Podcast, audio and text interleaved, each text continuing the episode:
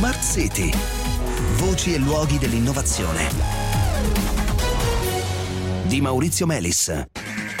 Buonasera e benvenuti a Smart City. Alcuni degli ambienti più ostili della Terra, è abbastanza nota questa cosa, sono eh, in realtà pieni di vita, eh, organismi estremofili, così eh, i ricercatori chiamano gli abitanti di questi luoghi, che sono dei veri campioni di sopravvivenza, tanto che diciamo se un giorno mai colonizzeremo qualche altro pianeta, senz'altro sarà con il loro aiuto. Ma già oggi possiamo eh, apprendere delle lezioni importanti da questi antichi, eh, per lo più eh, microorganismi, ovvero come dominare la biochimica in condizioni estreme, cosa che potrebbe avere ehm, grandi ricadute, mm, offrire grossi benefici, per esempio nel campo dei biocombustibili e più in generale in quella che viene chiamata chimica verde. Ne parliamo con Beatrice Cobucci Ponzano, che è una biochimica astrobiologa, perché poi spesso sono proprio gli astrobiologi che fanno questo tipo di studi, eh, dell'Istituto di Bioscienze e Biorisorse del CNR. Buonasera, bentornata Beatrice. Grazie, buonasera a tutti.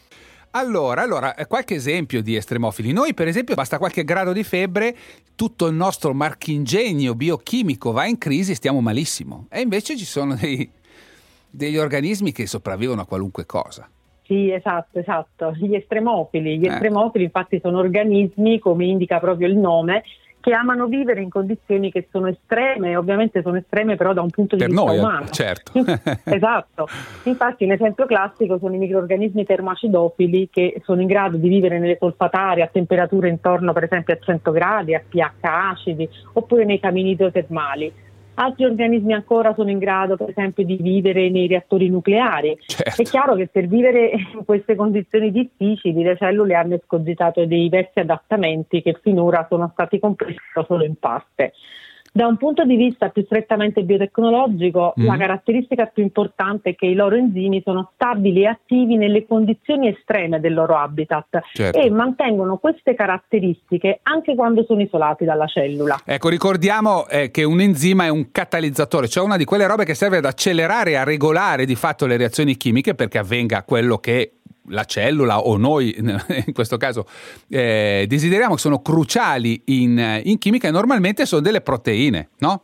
Eh, nella maggior parte dei, sì. dei, casi. E cosa succede normalmente a, a quelle normali, non, non, estreme, col calore o con l'acidità? Normali Esatto, quelle normali in queste condizioni praticamente perdono completamente la loro struttura e perdono completamente la loro attività catalitica. Sì. E infatti gli enzimi dagli estremofili vengono chiamati proprio estremozimi, cioè ah, enzimi ecco. in grado di resistere in queste condizioni. Eh, altrimenti li, li, chiamiamo bistecca, cioè è quello che succede quando si cuociono le proteine, no?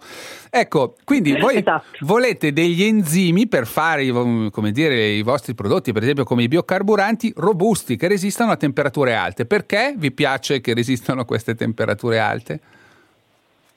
Beh, ci piace che resistano a queste temperature, sì, perché eh, praticamente eh, i biocarburanti derivano principalmente da biomasse lignocellulosiche e queste biomasse per essere utilizzate ed essere poi fermentate a bioetanolo, per esempio, mm. richiedono dei pretrattamenti chimico-fisici molto spinti mm. ad alte temperature ed anche diciamo, a pH acidi. Insomma, se si vuole far convivere la chimica verde con l'industria bisogna no, tirar fuori degli enzimi belli tosti.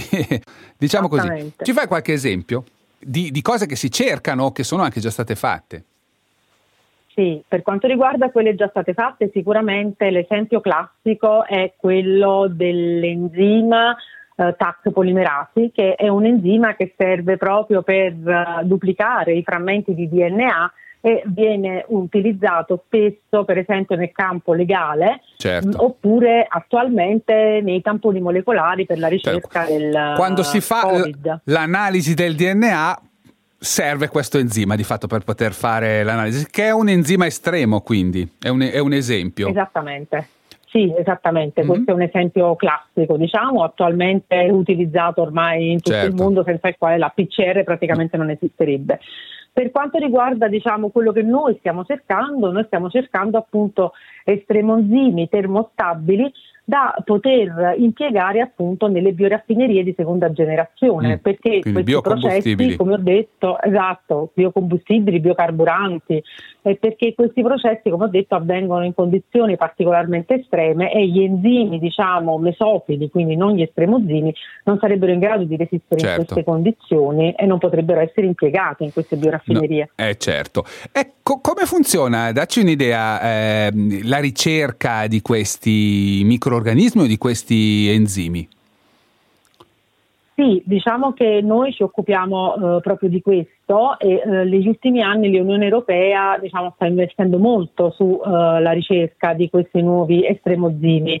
Quello che noi facciamo, per esempio, noi ehm, abitiamo eh, a Napoli e il nostro laboratorio è praticamente un laboratorio a cielo aperto perché noi eh sì. lavoriamo principalmente vicino alla solfatara di Pozzuoli, la più piccola solfatara Pisciarelli ed è lì che noi andiamo ad uh, campionare. Sì.